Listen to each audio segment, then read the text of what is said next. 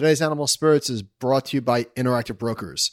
Interactive Brokers charges U S dollar margin loan rates from zero point seven five to one point five nine percent. Their clients can also earn extra income by lending their fully paid shares of stock. Join Interactive Brokers clients from two hundred plus countries and territories to invest in stocks, options, futures, funds, and bonds globally. Minimize your costs to maximize your returns. Rates subject to change. Learn more at I B K R dot com slash Y I B. That's I B K R dot com slash Y as in W H Y I B. Welcome to Animal Spirits, a show about markets, life, and investing. Join Michael Batnick and Ben Carlson as they talk about what they're reading, writing, and watching.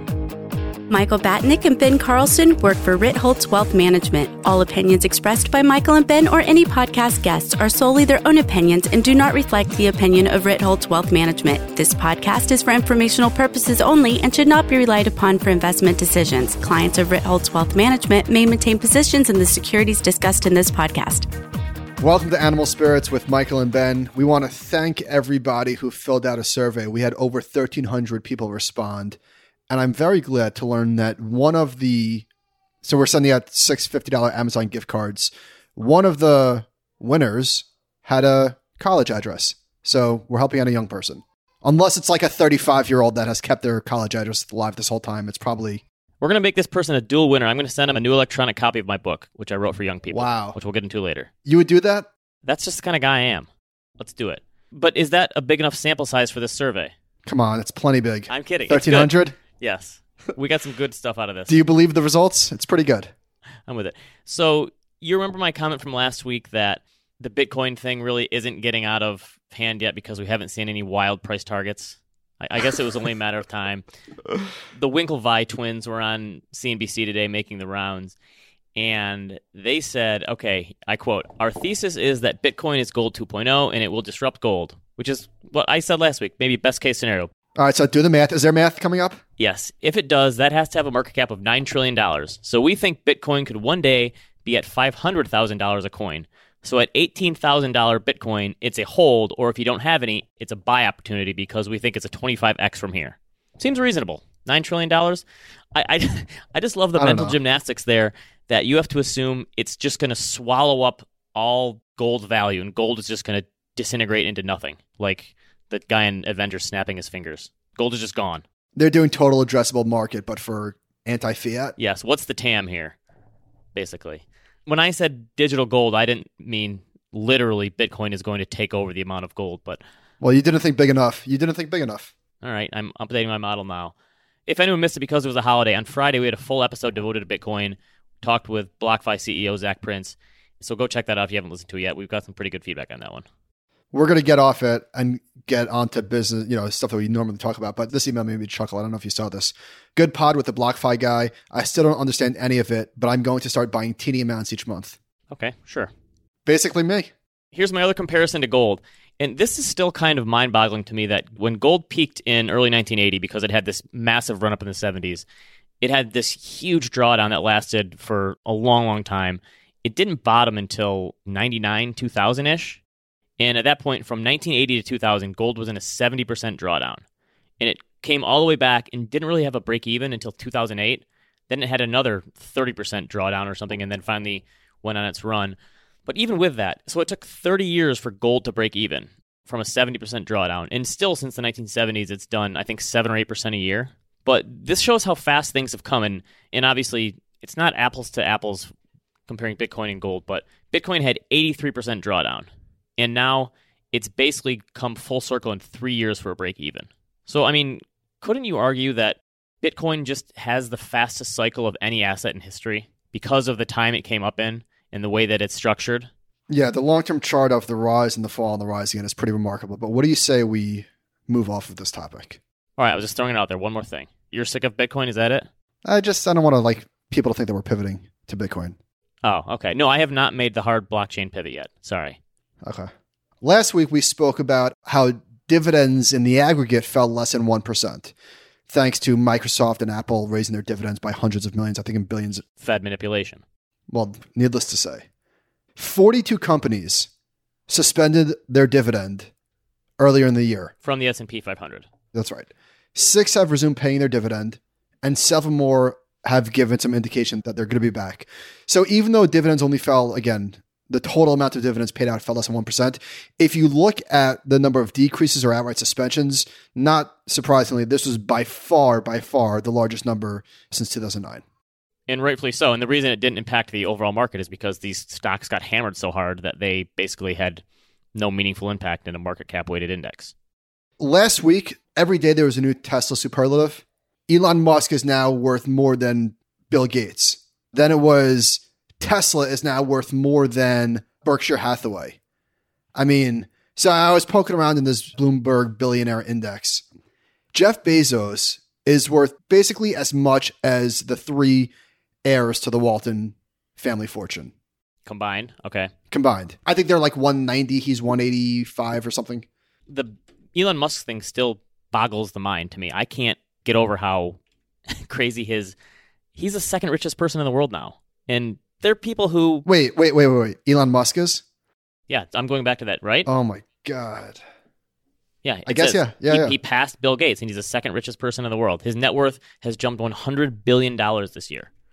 So with as quickly as he's done it, it took Buffett... What's wrong with him? Buffett took him forever to get this money. Loser. Do you think that... Is one of these guys going to be the first trillionaire, or ex-Putin, I guess? Maybe he is a trillionaire already. Or is it going to be someone who invents something, another new technology that, I don't know, saves the world from global warming or something? You think we're going to see a trillionaire? Oh, yeah. In our lifetime, we will see a trillionaire, for sure. So what is that, like Dow three million? Okay, Bezos is worth one hundred... By the way, by the way, I feel like we've had this conversation before, but we've gotten a few emails recently. It's Bezos. You can keep saying Bezos, but I'm just saying it's Bezos. I don't trust your pronunciation abilities. I've heard you pronounce stuff, Mister Long Island guy. I'm going to go with Bezos. What's the difference? There's no difference. I just want the record to show for people that are emailing us. Ben is saying Bezos. I'm trying to correct him. He's not taking the advice. So that's it. He's worth one hundred eighty-six billion dollars at this point. Something like that. That's according to Google. That's got to be real. He would have to be compound his money at ten percent a year over the next twenty years to reach a trillion. Okay. All right. Seems doable.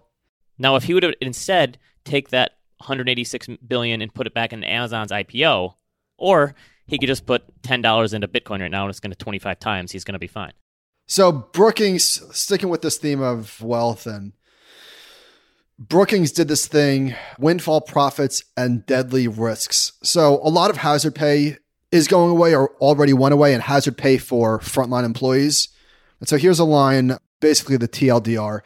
If ever there was a moment that called for a rebalancing of profits and people, it is now. Large companies are earning windfall profits, buoyed by federal stimulus. There is a national reckoning on racial equality, while disproportionately black and brown retail workers earn low wages and risk their lives on the job. Alarm is growing about runaway inequality and the unequal sacrifices shouldered by frontline workers putting their lives on the line.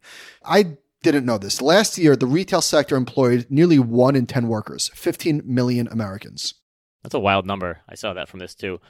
I mean, should this be a bonus from the government, or should this come from these corporations that are now raking money in hand over fist because of, especially the ones that have done well, that they should permanently increase wages? These people who are going to the supermarket every day or going to an Amazon warehouse to keep everything running, they didn't ask for this. They didn't sign up for this. So I don't know the answer, but it's a problem. So Brookings, they laid it out from best to worst, companies that took care of their employees, companies that didn't. Best Buy, Home Depot, and Target were were one, two, and three. On the bottom was Dollar General, Walgreens, and C V S. So only two of these companies already have a minimum starting wage of fifteen dollars an hour before the pandemic. And by the way, the minimum wage is just, the federal minimum wage is a travesty. It hasn't budged in a, more than a decade. What is it, seven dollars an hour? I think it's like seven fifty or seven twenty-five. I think seven twenty-five, I think. Just really. That's why it's going to have to come from these corporations. They're going to have to be the ones that step up and do it. If Amazon and Walmart and all these companies are employing so many people, they're the ones who have to do it. And it does sound from this report, Amazon's minimum wage is fifteen dollars an hour. So credit where credit is due. Yes, it is. But it said, quote, Amazon and Walmart combined earned an extra ten point nine billion dollars in profit compared to last year, an increase of fifty-three and forty-five percent respectively. They go on to say that their workers basically got six percent pay bumps for full-time workers that earn starting wages. And of course, it gets into the stock price and the wealth of Bezos and the Walton family. And I don't even want to go there because that's all basically share price. But these companies have to do better. Of course, they got into buybacks in the piece. And are buybacks the boogeyman? No, I think we've been through that plenty of times. However, some of these companies that just are not taking care of their employees. So Dollar General, for example, is buying back six hundred two million dollars worth of stock. They plan to buy back another two point five billion dollars. And here's the thing that pisses people off. How much of those buybacks are going to offset share issuance for C-level employees? Right, for the corporate executives. They broke this down too by how much you were given a bonus, they were giving a temporary wage increase, and then they were given a permanent wage increase. And they showed like Best Buy and Target did a permanent wage increase to fifteen dollars an hour. Best Buy and Target? Best Buy and Target did a, and that's great. Plus, they also are giving these pay bumps now for people who are working through a pandemic. But yeah, obviously a lot of attention, and rightfully so, has been paid to the frontline workers in the hospitals. And if anyone deserves hazard pay, it's them. Putting them next in line and going to the hospitals that just keep overflowing with people. But there's a lot of people out there today, too, have kept the country moving. I mean, isn't it kind of surprising how little of a hiccup there was in anything that happened? There was some stuff that was backed up. I mean, household supplies were backed up for building houses and stuff, but that doesn't really matter. The stuff that kept the world working, everything, even though we shut down for two months or whatever in March and April, things kept flowing because these people are out there keeping it happening, right? Yep. So kudos to Best Buy um, and Home Depot. They both gave their employees more than a twenty percent increase in wages. But I feel like this is one of the few things that has support from a lot of people. Both sides, every side. They included a survey that found more than seven in ten Americans support raising the minimum wage, including a majority of Republicans. We just have to do better here. How about this? If you're going to issue stock to your C-level employees, there should be a ratio that you also give them to every frontline employee as well. Amazon has done so well with their stock price. You give your people all the way down bonuses, too, of stock shares. As little as it is, let them take part in the company when it does well like this. All employees. This is great work. I'm really... Uh... thankful to the people that put this work together. Okay, here's something I wanted to run by you, because after looking through this, and they talked about how some of these companies have done so well, and the S and P five hundred is up now what on the year? fifteen percent almost? twelve percent? What's that? The S and P five hundred this year? Oh, yeah. It's up double digits. Do you think you could make the argument that the stock market would be lower if we did not have a pandemic? Yes, I do. Good point. I actually think... borrowing costs would be higher. The Fed wouldn't have stepped in. The government would have stepped in. We wouldn't have had this loss in demand and some of these other companies that did. But I think you could make the case that the stock market would almost definitely be lower than it is now without the pandemic, which is pretty hard to wrap your head around. I don't know why it would be lower, but it easily could be lower. Because would the S and P have gone up fifteen percent in a year absent? Who knows what a catalyst could have been? Yeah, I mean, you're still dealing with a presidential election and all that stuff, but... that's a good point. It's hard to think about the fact that the stock market probably is doing better because there was a pandemic this year, which I would not have believed going into it. Okay, Nick Majuli at Dollars and Data wrote a great piece called "We Begin Our Lives as Growth Stocks, But End Our Lives as Value Stocks." Did you read this one from Nick? I did. So he talked about how when he was twenty-three years old, he told himself he wanted to have a half a million dollars by age thirty. When I was twenty-three years old, I... uh... that's a pretty good goal. So he says... well, Nick took education seriously and... yeah, he said he had two grand at his name to that point. Yeah, Nick's a very bright guy. He's very driven. He said he chose that amount because Warren Buffett had a million dollars by the time he was thirty, but that was back in the sixties, so would be worth whatever, nine million dollars today. And then he said he turned thirty-one recently, and he still his net worth still hadn't hit that goal, which I thought was admirable of him to own up to the fact that he had this goal, he didn't hit it, and he walked through some of the things. He's judging himself next to some of his peers that he went to college with, and they went to tech stock companies and got all these stock options, and they probably worth a lot more money. And I just thought it was a really open and honest way of looking at this stuff. So after reading this, I thought, you know what? When I was Nick's age, I was probably twenty-five. I did a little spreadsheet, and I said, if I say... when you were Nick's age, you were twenty-three. Sorry.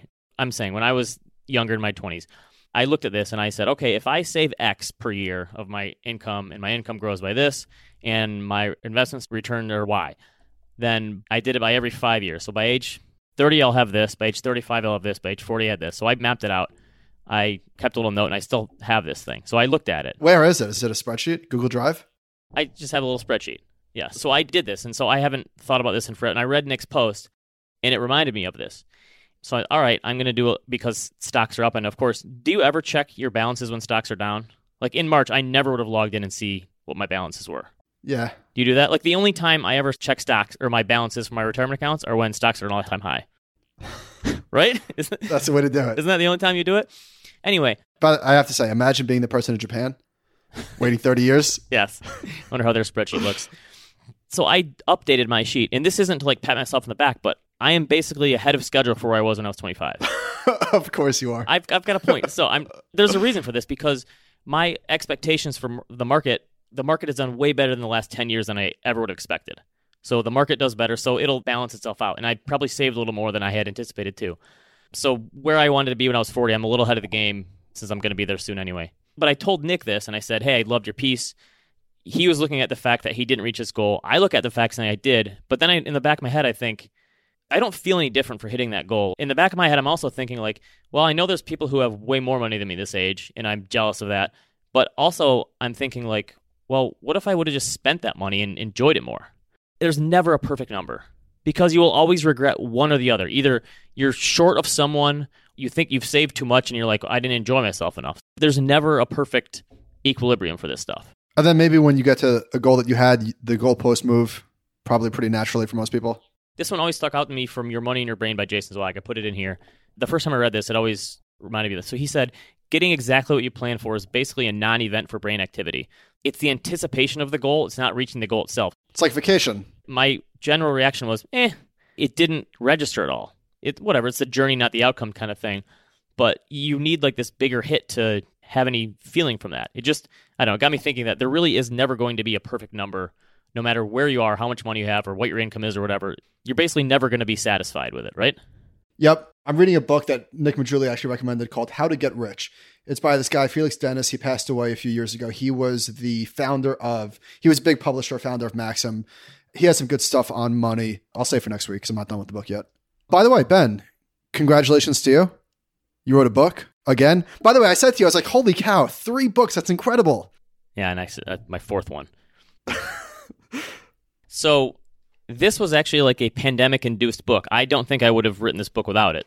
When we first started the pandemic, we already have half of our employees that work remotely, so it didn't really interrupt our business too much. The only thing that interrupted was all you people in New York are now working from home, and it, that changed a little bit. But to get over that face-to-face stuff, we started having more Zoom meetings, and so now we have two Zoom meetings a week, and one of them is Josh Brown, our C E O, interviewing one of our employees, which I think has actually helped a lot because it opens you up into a world of day-to-day things people are going through and doing that you might not see, and stuff that they're dealing with, and maybe help with collaboration. So Dan LaRosa, who runs our four oh one k business and helps run corporate retirement plans, said, I love all the content you guys produce, but I work with these four oh one k savers.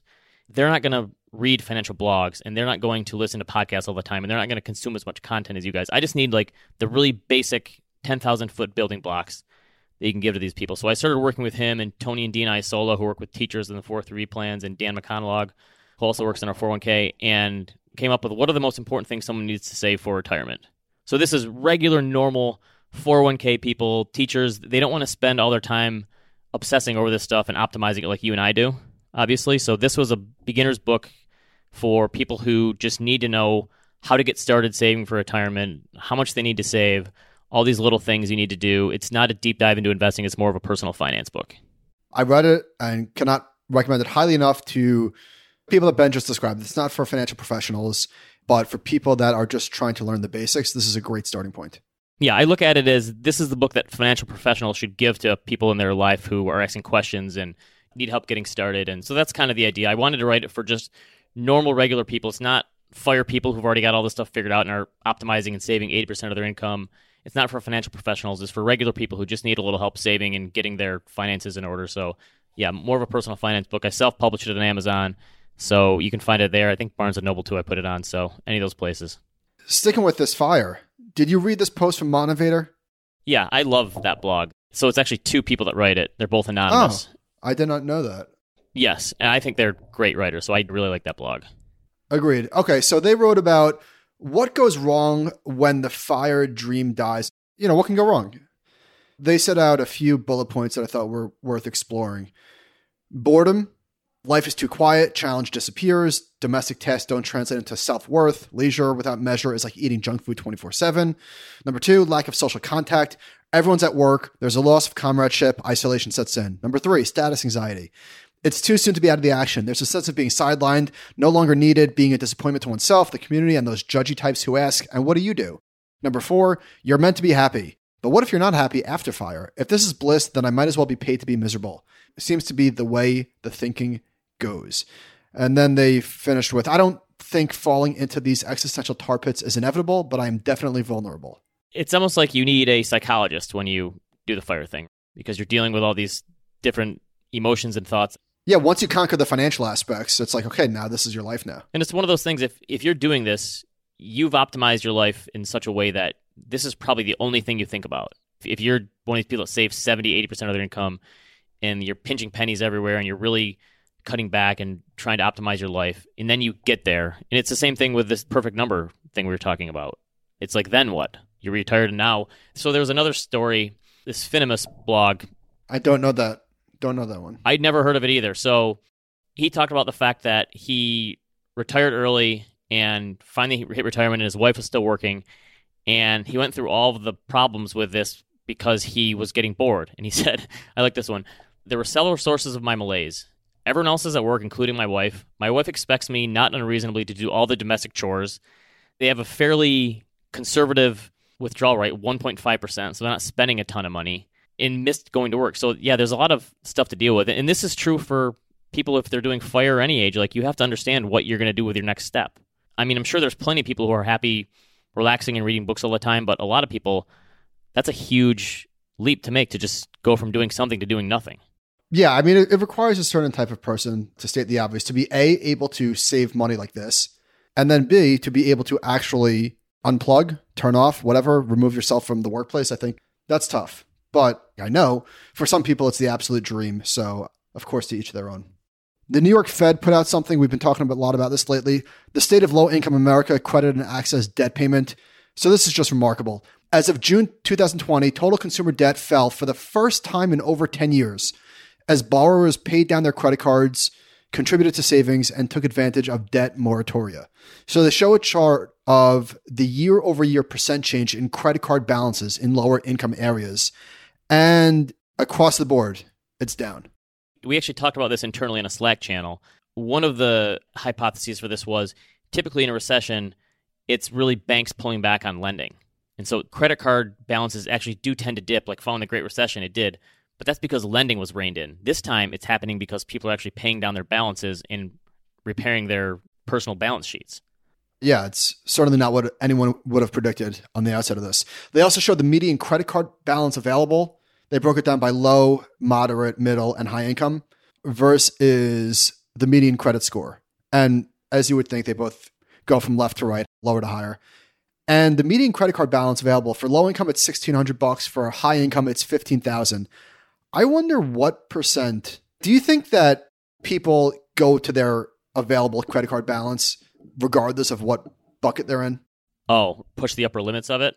I don't know. That's a good question. I guess obviously it's got to be higher on the lower income because they don't have as much room to maneuver. It's also good if you have the ability to up the amount of credit that they're willing to give you. Even if you don't use it, that's a good thing. That improves your credit score because the amount of credit you have available is better for your credit score. I mean, you would know. Not to brag. Yeah, not, not, not bragging on your credit score again. Sorry. So I did a post on Robinhood.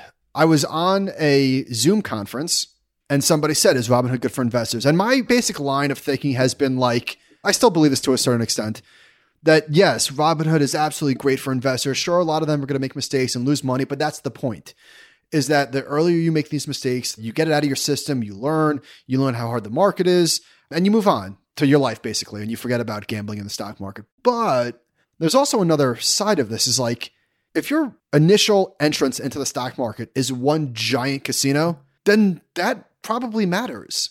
And you just assume it's going to be like that going forward. Yeah. The gamification thing about it is I can see for certain personality types how you probably don't learn your lesson. And it only makes your bad habits worse. It amplifies them.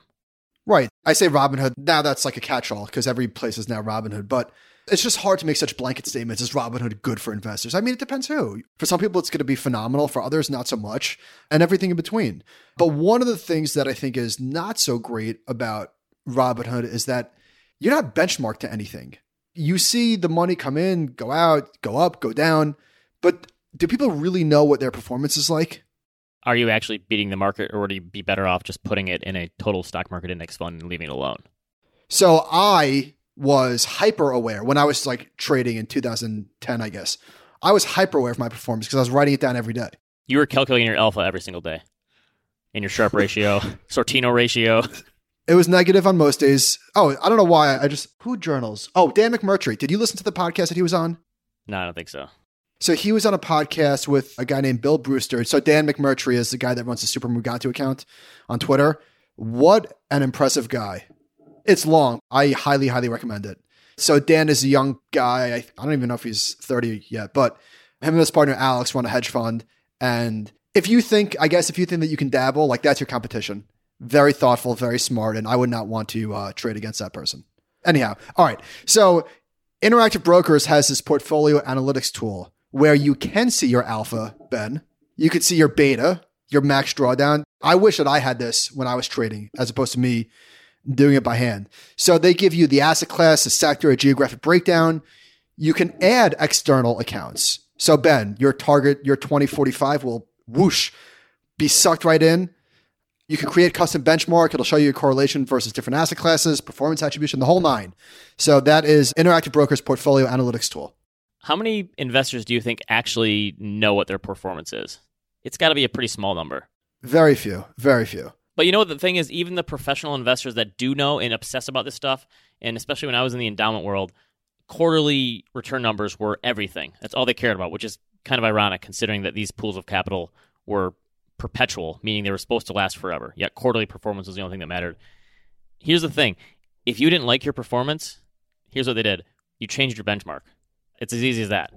My benchmark is ticker symbol T V I X, right. And I always beat it. It's remarkable. But I think for some people, checking their performance probably is a bad thing, but if you're actively trading and assuming you're beating the market, you should have some sort of idea of a bogey of here's the opportunity cost. By the way, speaking of that, here's another thing about, and again, I'm saying Robinhood, it could be any place. Because it's so easy, I check my account like five times a day for no reason. It's become like Twitter. It's just like a habit. It's easy, yes. I don't know, my brokerage account makes up five percent of my portfolio probably, and I never check the performance of any of my other investments. The only performance I ever check is Robinhood. The last time I checked my four oh one k performance was, I think, when I refinanced my mortgage. Other than that, I don't need to check. I know what it does. It's the stock market. It goes up, it goes down. It's also a good thing to not check those because if you're dollar cost averaging in every one week, two weeks, one month, whatever it is, your performance is just going to be all over the place anyway because you're dollar cost averaging in over different times. So you shouldn't really care about it in those types of accounts. So with this Robinhood thing where it is addictive, I swipe up like it's Instagram or something. It's just part of the thing. I want to give Packy McCormick a shout. So Packy has a Substack. I think we've spoken about him before. And this mildly takes the sting away from selling wind before a thirty percent pop. So Packy wrote a Substack piece about Slack. And the basic thesis was that the threat from teams from Microsoft is overblown and the market has it wrong. Packy's a smart guy. And I thought, you know what? I agree with this. I'm going to buy a little and I'm going to build a position. So as everybody probably knows by now, Slack is in talks to be bought by Salesforce. Again, doesn't quite take the sting away from Wynn, but thank you, Packy McCormick, for his, his Substack, Not Boring, which is awesome. By the way, I don't know if you read this. He just came out with another one talking about how we're never going back to the office. And he wrote, quote, "We are at the very beginning of a multi-trillion dollar gold rush to build software that makes remote work as enjoyable as the best parts of the real thing." I'm waiting for the rollouts of new stuff to come in. The Zoom kit or whatever it is. Well, exactly. So Packy writes about the next generation of companies to simulate the office space from home. So anyway, thank you, Packy. Go read his stuff. So I hold Slack too, and I've held it for a while because ninety percent of my investments are pretty much automated, rules-based.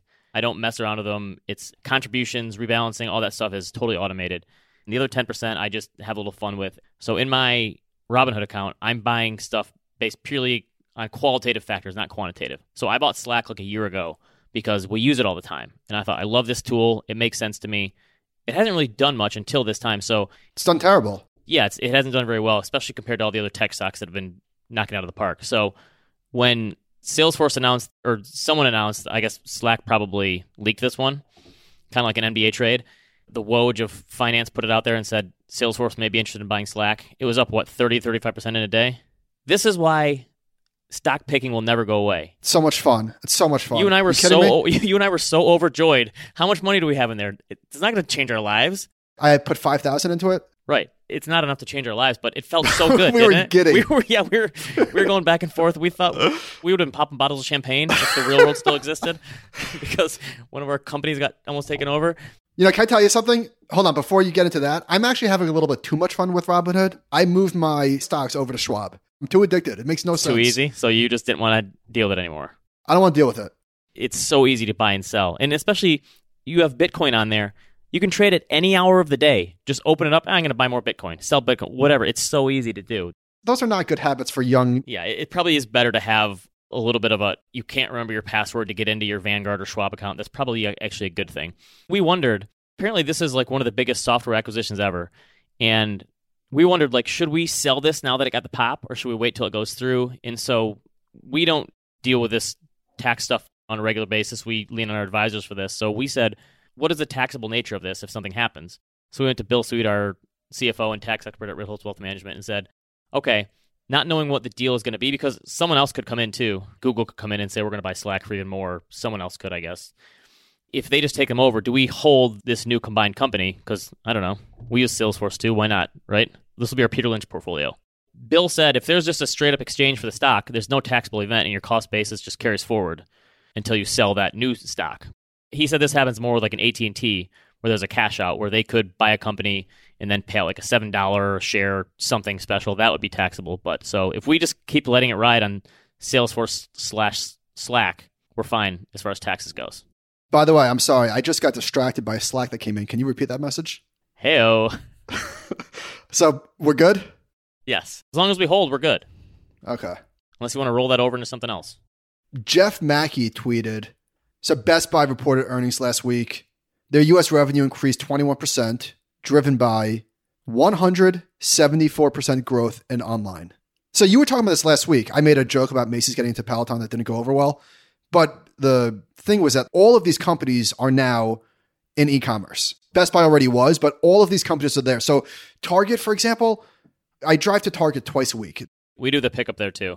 Yeah, right? I don't even get in my car. They bring right to your window. I did it at Best Buy the other day. I got to tell you about this. We got a little Nintendo Switch for my daughter. It's like every other week she's back to virtual schooling and just bored. And she's got two weeks of Christmas vacation coming up. So we got one of those little Nintendo Switch things, just the handheld ones. So I picked it up at Best Buy. They dropped it off. My video game life ended after Nintendo sixty-four. That was pretty much it. I mean, college, we played Nintendo sixty-four, Mario Kart. After that, video games were kind of out of my life. I stopped with Xbox Call of Duty. That was my last hurrah. You buy the video game console, and the video games themselves cost like fifty dollars. And then within the games, you also have to like pay for extra upgrades. It's like merch, digital merch. Then you have to like buy the charger for the joystick. I mean, it's a great business model for them, obviously. What a racket. Why is it not easier than this? We had to buy like ten different things for this. Just give me it all at once. I thought there were no cartridges anymore. Isn't everything software? Even a digital game costs like forty or fifty bucks, which seems insane because what is the marginal cost of production on that? Anyway, I'm just old man here complaining. Listen, instead of complaining, why don't you just buy the stocks, old I, man? I sh- obviously, I guess I should have. All right, listener questions. I would love to hear your thoughts on the pod related to what I see as an inevitable wave of white-collar layoffs coming. I think companies who sheltered in place during stage one of the pandemic were focused on survival, rapid change, and protected employees. These same companies, now somewhat stabilized, are now waking up to just how much less they need. I think there's a range of causes, simply looking at costs and getting lean, rapid adoption of new technology, making a job obsolete. Also, and I'm being frank here, a realization they have employees who don't do much work and three people's work can be done by one from home. This is a take. Pretty hot take. Is this possible? Possible. Aren't we also going to have the hyper-optimized people that have three remote jobs because they work so much? I don't know. Do you think this is possible? We could see a big layoff of, I don't know, middle management or something like that? Mm, I think it makes too much sense. I'm going to take the other side of this. I don't think that's happening. The working from home thing, doesn't it make it harder to know how much people are actually doing and getting done? As long as stuff is getting done, it's hard to know who to give credit to. during a time like this?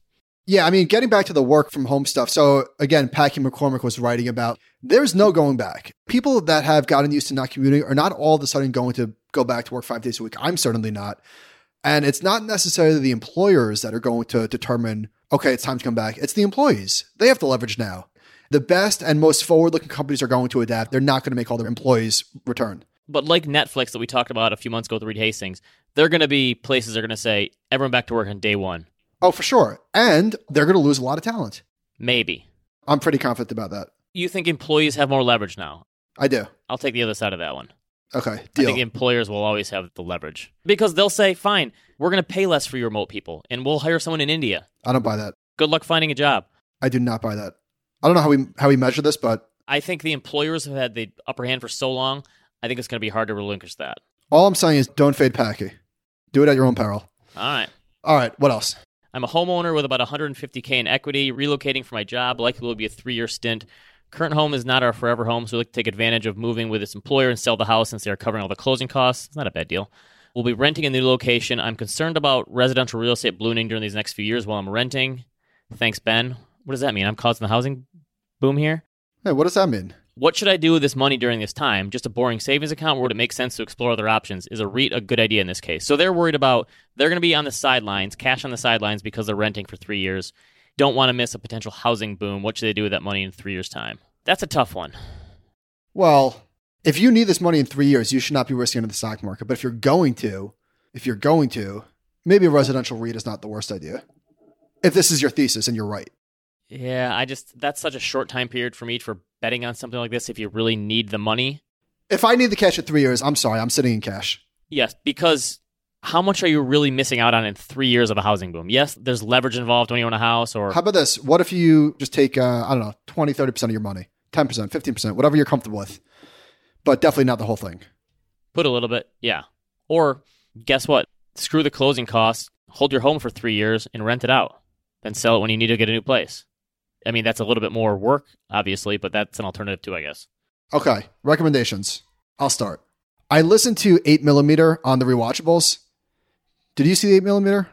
I watched it a long time ago. It was one of Joaquin Phoenix's early roles. I know it was a really weird movie. I saw it with my dad in the movie theater. I was fourteen years old. It's a movie about the snuff film industry. So my dad and I were laughing about it. He's like, that's like taking you to a hardcore porn. I was like, yeah, with murder. It was worse than that. And Nick Cage. Anyway, the Rewatchables. That was a lot of fun. Probably better than the movie. But uh, man, Machine. Remember that guy? It's been so long since I've seen the movie. Me too, but that is burned. I vividly remember that guy taking off the mask and going, what did you expect, a monster or something like that? That will never leave. All right, I saw, I don't know how, how I missed this movie. I was ten years old. This should have been right in my wheelhouse. I watched Crimson Tide over the weekend on, I think, Amazon Prime. A Denzel classic. Amazing movie. Not like Meg joke, like Denzel and Gene Hackman head to head. I also recently saw Red October. This is like fifty times better. This is a real deal movie. Tony Scott. I think Hunt for the Red October is actually kind of overrated. It was fine. It was not great. Tarantino did the screenplay for this. I don't know if you knew that. For Crimson Tide? Yes. I did not know that. So it was, I mean, definitely see that if you haven't. Also missed this one. What year did this come out? Oh, nineteen ninety-nine. All right. So I was fourteen. The Insider. Russell Crowe movie? Russell Crowe, Al Pacino. It was very good, like very good, but it was just, it was like two hours and forty minutes. Boy, we need some new movies, huh? You're going way back through the Rewatchables. ninety-nine? ninety-nine no, I'm just saying, that. Every movie you recommended today is from like twenty years ago. Well, ninety-nine and ninety-five. Running out of movies here. Check out this run from Russell Crowe. ninety-seven L A Confidential, ninety-nine The Insider, two thousand Gladiator, two thousand one A Beautiful Mind, two thousand three Master and Commander. I've never seen that one. That's actually pretty good. Okay. Yeah, I've been made to see that. two thousand five Cinderella Man, two thousand seven three ten to Yuma, two thousand seven also American Gangster. Wow. Not bad. And then things sort of fell off the rails. All right, what do you got? Okay, one of my favorite old Rewatchables. When we were in college, this seems like a movie right up your alley. Were you ever a Dazed and Confused fan? It's funny you mentioned that. I put it on my list today. I've never seen that, believe it or not. I was eight years old when it came out. You have to watch it multiple times for it to get it, but it's one of those movies where I saw it in high school, I liked it, but then when we got to college, we watched it obsessively. We would go out, party until two in the morning, come back to our dorm room, pop in some pizza rolls, and watch Dazed and Confused until we passed out, and we probably never finished the movie, but I love that movie. Richard Linklater made it, And there's a book out called All Right, All Right, All Right, which is Matthew McConaughey's tagline oh, for the book. That's why I saw it. I saw it on your blog. That's why I saw it. Okay. So Matthew McConaughey, this book is by Melissa Mayertz. She's actually Chuck Klosterman's wife. So that's a pretty good writing duo for the husband and wife. It's an oral history of Dazed and Confused. So if you're not a big fan of the movie, you're probably not going to like this, but it's an amazing book. It interviews all the people who did it, how it got made. It's all about the movie business. It's background on like Austin, Texas back in the day where they filmed it, how they discovered McConaughey. And just an awesome book if you're a fan of that movie. I know this is a niche recommendation. Really into it. That's very niche. By the way, speaking of husband-wife power couples, I learned from listening to uh, The Big Picture, Amanda Dobbins' husband is the guy that wrote the G Q piece on George Clooney. Oh, nice. Not bad. Okay, I like that. One listener sent in and said Clooney cuts his hair with a Flowbee. Remember those? No. A Flowbee? It's like a vacuum that you'd put it on your hair and it would always cut the same length. And Clooney says he... Oh my God. I had never heard of that, but that's like what Garth got his hair cut with in, uh, in Wayne's World. I mean, obviously you wouldn't need to use it, but... Harsh, Ben. I know. So this Tony Hsieh guy who was the C E O of Zappos who passed away, did you hear about this? No. Okay. He wrote the book Delivering Happiness about how he built Zappos into what it is today. He passed away this week and it reminded me of that book. He was just... an amazing original thinker. It's one of the better business books I've ever read. I haven't read it in a while, but talk about how he built the culture at Zappos and he made a bunch of money. He sold it out to Amazon and made a bunch of money. And instead of just sitting on that money, he tried to like develop a whole ecosystem in like Reno, Nevada and tried to like build his own town of incubators and startups. And it didn't really work out, but he's just a very original thinker. So Delivering Happiness is a good one. Five-Year Engagement. Have you ever seen that one? No, I never heard of it. Jason Segel and Emily Blunt. It's from like two thousand twelve. It's a Judd Apatow movie, so it's kind of like most of his movies, a little long, like two hours. When my wife and I watched it the first time, I remember thinking like, oh, this is okay. It was funnier on the rewatch, and it actually had, before they got huge, it had Chris Pratt, Mindy Kaling, and Kevin Hart in like character actor roles. If you're into those Judd Apatow-style romantic comedies, I thought it was funnier than I remembered it. It was actually pretty good. Kevin Hart in forty-Year-Old Virgin, that small role he had, killed me. Yeah, so it's one of those types of things where, and Chris Pratt, like before he grew Five O'Clock Shadow and got buffed to be a superhero guy, he was really funny in like a schlubby best friend role. Okay, did you finish The Undoing? What a show. I did. That was pretty good, right? It's six episodes. In episode five, I turned to my wife about half hour in and I said, uh-oh, is this going to drag? And then stuff happened and then it said, at the end of the show, on next week's season finale or series finale. And I was thrilled because I didn't know it was only six episodes. No spoilers here, but I'm a sucker for a whodunit. And up until the last ten minutes of the show, it was still, I don't know, fifty-fifty between two people, right? It was pretty good. Hugh Grant and Nicole Kidman were both incredible. Donald Sutherland is eighty-five. It was a little over the top at times, and some there was a little overacting, I think. But all in all, a six-episode whodunit, and where you're guessing the whole time who the killer was, I'm in every time for something like that. Every time. Did you see Knives Out? Oh, yeah, yeah. Yeah, I love that movie. Right? Yes. Yep. Big whodunit guy. Good call. Very good. Yep. I wasn't sure if they were going to blame the Fed. There you go. That was pretty good. Uh, no, the Fed just killed short sellers this year. That's it. Blood's on their hands. Email us, animalspiritspod at gmail dot com.